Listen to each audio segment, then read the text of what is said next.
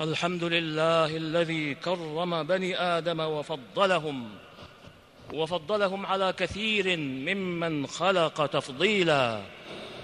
أحمده سبحانه وأشهد أن لا إله إلا الله وحده لا شريك له. من على الخلق بالهدى ودين الحق وجعل المتقين أسعد الناس طرا وأهداهم سبيلا. وأشهد أن سيدنا ونبينا محمدا عبد الله ورسوله خير من دعا إلى الله وعمل صالحا وكان هديه خير الهدي وأحسنه. لن تجد له مثيلا ولن تجد له بديلا. اللهم صل وسلم على عبدك ورسولك محمد وعلى آله وصحبه الذين أخلصوا دينهم لله فرضي عنهم وأعقبهم ثناء حسنا وذكرا جميلا. أما بعد فاتقوا الله عباد الله وراقبوه وابتغوا إليه الوسيلة واخشوا مقته واخشوا مقته واحذروا أسباب غضبه بالعمل بما يرضيه. عباد الله لقد كان للحجة التي حجها رسول الله صلى الله عليه وسلم والتي سميت بحجة الوداع كان لها من الآثار الجليلة ما جعلها جامعة ما جعلها بمثابة جامعة سيارة ومعهد رحال ومدرسة متنقلة يتعلم فيها من جهل ويتنبه فيها من غفل ويقوى فيها من ضعف ويجدد العهد بمن درس من معالم الهداية. ويستبين بها ما خفي والتبس من مسالك الرشد وسبل السعادة. ولقد كان لرسول الله صلى الله عليه وسلم في هذه الحجة الشريفة مواقف إرشاد للأمة يبصرها بما فيه خيرها في العاجلة وما يكون له لها به حسن المآب في الآجلة. ورسم لها خطط السير الراشد السديد. الذي تأمن به من العثار وتسلم به عن التردي في وهدة الحياة الصاخبة الفتانة بلهوها الفتانة بلهوها ولغوها وزينتها. فتمضي على الجادة وتثبت على الصراط وتستقيم على الطريق دون انحراف عن الحق أو حيدة عن الهدى. وإن من أظهر هذه المواقف النبي النبوية يا عباد الله ذلك الموقف العظيم الذي كان له في خطبته العظيمة يوم عرفة وفي خطبته صلى الله عليه وسلم يوم النحر. فقد وضع فيهما أصول الدين وأرسى قواعد العدالة وقرر حقوق الإنسان وأبطل النعرات والعصبيات التي تصور حمية الجاهلية الفاسدة المفسدة. التي تفل الروابط وتقطع الوشائج وتفرق الكلمة وتشق الصف ويتسع بها الصدع وأعلن صلوات الله وسلامه عليه. إلغاء قضايا في الدماء والمعاملات الاقتصادية كانت مثار شغب وباعث قلاقل في الجاهلية وهدم مذاهبها في إنساء الأشهر الحرم مناهضة منها لشريعة الله. وأوصى بالنساء خيرا وحث على إعطائهن حقوقهن رفعا لما كانت الجاهلية رفعا لمن لما كانت تصنعه الجاهلية من إهدار لهذه الحقوق. وجهد وجحد لها وتجاف عنها. وبالجملة فهما خطبتان ترسمان منهجا إسلاميا واضح المعالم. بين القواعد ظاهر الأصول. عباد الله وقف رسول الله صلى الله عليه وسلم في حجته يوم عرفة في بطن عرنة على ظهر ناقته وتوجه بالخطاب إلى ذلك الحشد المبارك الذي حاز شرف الحج معه صلوات الله وسلامه عليه حين هفت القلوب ورنت العيون وأصاخت الأسماع وتهيأت النفوس وتمهدت وتمهدت للتعلم والاهتداء والاقتداء.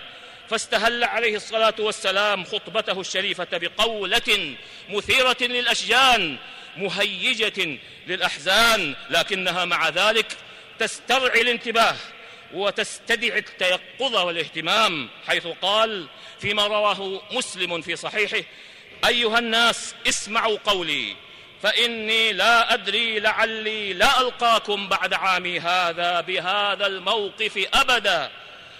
ثم أخذ صلى الله عليه وسلم في تخطيطه لصلاح أحوال العباد في العاجل والآجل وبيان أسباب ذلك والحث على الاستمساك به مبتدئا بالدماء والأموال فأحاطهما بسياج منيع يحفظهما من الجرأة عليهما بسفكها من الجرأة عليها يعني على الدماء بسف بسفكها في غير حق وإهدارها دون موجب إذ بصونها وحفظ حرمتها قوام أمر الأمة ودعامة بناء المجتمع. فقال عليه الصلاة والسلام أيها الناس إن, إن دماءكم وأموالكم وفي لفظ النسائي رحمه الله وفي لفظ النسائي في سننه الكبرى وأعراضكم إن دماءكم وأموالكم وأعراضكم عليكم حرام إلى أن تلقوا ربكم كحرمة يومكم هذا في شهركم هذا في بلدكم هذا. وجاء عنه صلى الله عليه وسلم في خطبة يوم النحر قوله فإن دماءكم وأموالكم وأعراضكم عليكم حرام كحرمة يومكم هذا في بلدكم هذا في شهركم هذا. فأعادها مرارا. الحديث أخرجه الإمام البخاري في صحيحه. وحرمة الدماء والأموال هي من الدعائم الخمس الضروريات التي لا بد منها ولا قيام لحياة الخلق إلا بها. ففي تقرير حرمة الدماء بين ربنا عز وجل عظم جرم من اجترأ على الدم الحرام بغير حق وتوعده بالوعيد الصارخ المرعب للقلب الحي اليقظ. فقال سبحانه ومن يقتل مؤمنا متعمدا متعمدا فجزاؤه جهنم خالدا فيها وغضب الله عليه ولعنه وأعد له عذابا عظيما. وقد أشار رسوله ذا صلوات الله وسلامه عليه وعليه بقوله أشار بقوله عليكم حرام إلى أن تلقوا ربكم أشار إلى أن حصانة دم المسلم وحصانة ماله التي عبر عنها بالحرمة أشار بذلك إلا إلى أنها إلى أنها حصانة أبدية لا تسقط إلا بمسوغ شرعي كإقامة الحد على القاتل أو القصاص من الزاني المحصن أو أخذ الزكاة جبرا من مانعها مع تغريمه وفي تقرير حرمة الأموال كما جاءت به الأحاديث الصحيحة الثابتة عنه صلى الله عليه وسلم. وفي تقرير حرمة الأموال التي جاءت بها هذه الخطبة الجامعة العظيمة كفلت الشريعة المباركة المطهره كفلت للإنسان حرية التملك بالوسائل المشروعة. والسبل المباحة وكفلت له حرية التصرف في ماله على الوجه المأذون فيه وبينت طرق التمج... التلم... وبينت طرق التملك وشروطها التي تتحقق تحقق التي تتحقق بها العدالة بين الناس في تعاملاتهم ومعاوضاتهم وقررت مع حقه في هذا التصرف المشروع بماله واجب مراعاة حق غيره. فلا يجوز الإضرار به بأي لون وفي أي تعامل وألزمته إن أخل بذلك بالتعويض أو رد البدل عما تعدى فيه أو أتلفه أو أخذه بغير حق.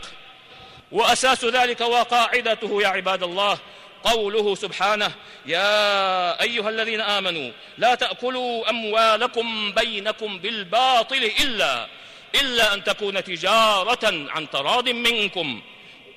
وقوله عز اسمه وأحل الله البيع وحرم الربا وفي سبيل حفظ المال وحمايته من العوادي شرع الله قطع يد السارق وحرم الغش والخيانة وإتلاف مال الآخرين وألزم من أتلفه بالضمان كما شرع الحجر على السفيه الذي لا يحسن التصرف في ماله وحرم الربا فرفع بذلك الضرر بكل ضربه كما قال صلى الله عليه وسلم لا ضرر ولا ضرار. أخرجه الإمام أحمد في مسنده وابن ماجه في سننه بإسناد صحيح من حديث ابن عباس رضي الله عنهما. وقد ختم صلى الله عليه وسلم هذا الجزء من خطبته بقوله مستجيسا مستجيشا في النفوس عوامل الرهبة من, من لقاء الله تعالى. وبواعث الخشية من مناقشة الحساب بين يديه فقال وإنكم ستلقون ربكم فيسألكم عن أعمالكم وقد بلغت. ثم انتقل بعد ذلك صلى الله عليه وسلم إلى الحض على أداء الأمانات ورعاية حق المؤمن وفاء بالحقوق الفردية. وحفاظا على الذمم واستدامة للثقة بين المسلمين. فقال فمن كانت عنده أمانة فليؤدها إلى من ائتمنه عليها وهذا مصداق قوله تعالى إن الله يأمركم أن تؤدوا الأمانات إلى أهلها وعقب صلى الله عليه وسلم هذا التعامل الفردي بالنهي عن أخطر تعامل اجتماعي تواضعت عليه الجاهلية وتعارفت عليه مجتمعاتها ألا وهو أكل الربا؟ فقال وإن كل شيء من أمر الجاهلية تحت قدمي موضوع وربا الجاهلية موضوع. وشرع صلوات الله وسلامه عليه بإنفاذ ذلك وإمضائه وهو في موقفه فبدأ بوضع وإسقاط ربا أهل بيته ليختط بذلك القدوة. ولتكون فيه الأسوة. فقال صلى الله عليه وسلم وإن أول ربا أبدأ به هو ربا العباس بن عبد المطلب فهو موضوع كله وهو خروج عن من المعدة وهو خروج من العهدة وتجاف عن التبعة في هذا الكسب. الذي توعد ربنا عز وجل آكله والآخذ في دروبه بأشد الوعيد. فقال سبحانه يا أيها الذين آمنوا اتقوا الله وذروا وذروا ما بقي من الربا إن كنتم مؤمنين. فإن لم تفعلوا فأذنوا بحرب من الله ورسوله وإن تبتم فلكم رؤوس أموالكم لا تظلمون ولا تظلمون.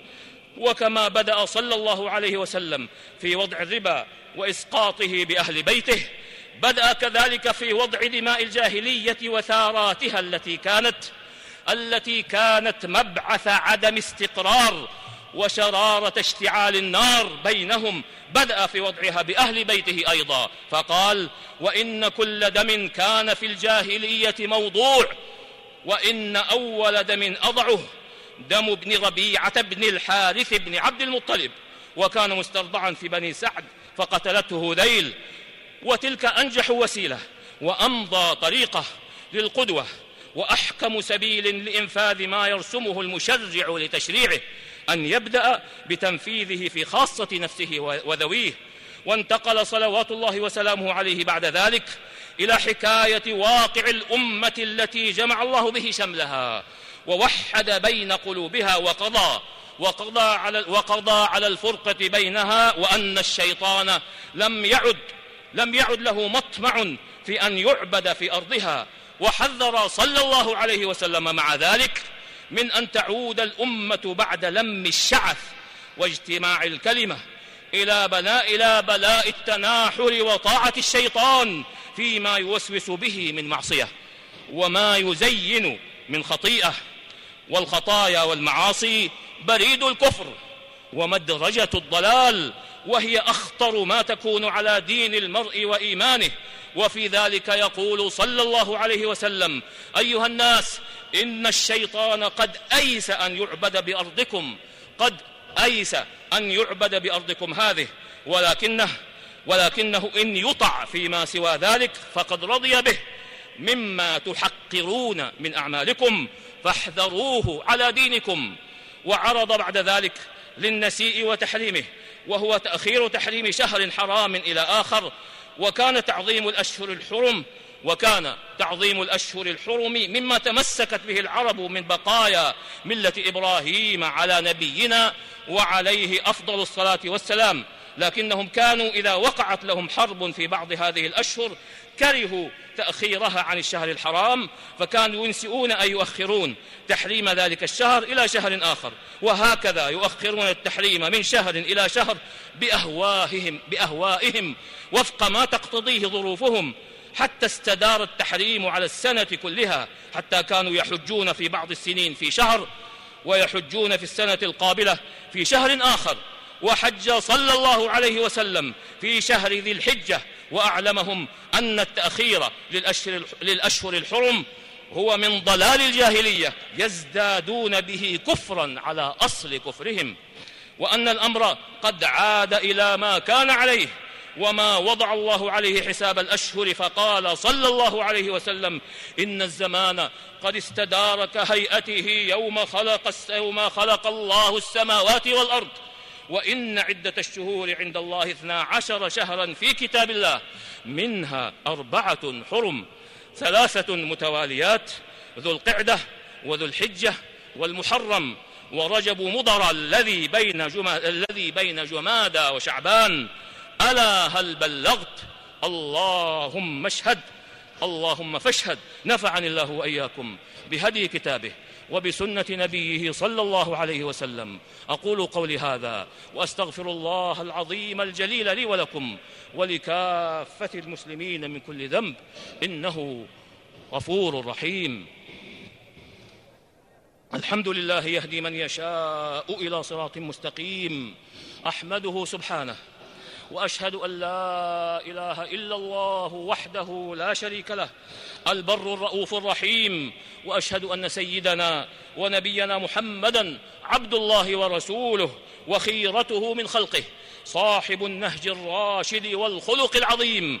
اللهم صل وسلم على عبدك ورسولك محمد وعلى آله وصحبه.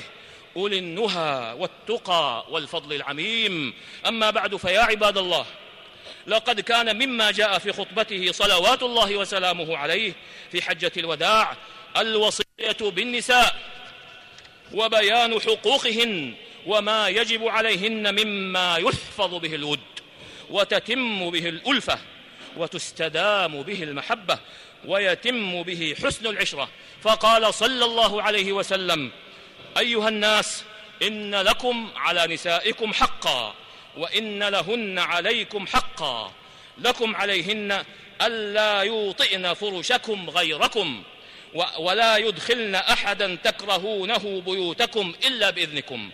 فإن فعلن فإن الله قد أذن لكم أن تعظوهن وتهجروهن في المضاجع وتضربوهن ضربا غير مبرح أي غير شديد وغير مؤلم. فإن انتهينا وأطعنكم فعليكم رزقهن وكسوتهن بالمعروف. واستوصوا بالنساء خيرا. واستوصوا بالنساء خيرا. فإنهن عوان عندكم. لا يملكون لأنفسهن شيئا. وإنكم أخذتموهن بأمانة الله. واستحللتم فروجهن بكلمة الله. فاتقوا الله في النساء. فاتقوا الله في النساء. واستوصوا بهن خيرا. ألا هل بلغت؟ اللهم اشهد وبهذه الوصية الجامعة العظيمة بالنساء ضرب رسول الهدى صلوات الله وسلامه عليه أروع الأمثال في التقدير الحق لا الزائف للمرأة وأدل بذلك على أنها لم تعد في دين الإسلام كما كانت عليه في الجاهلية وكأنها من سقط المتاع. لا كرامة لها ولا حرمة ولا رأي ولا مكانة. بل أصبحت في الإسلام يعني شقيقة الرجل. من الحق لها من الحقوق مثل لها من الحقوق مثل ما له من الحقوق. لها من الحقوق مثل ما له من الحقوق.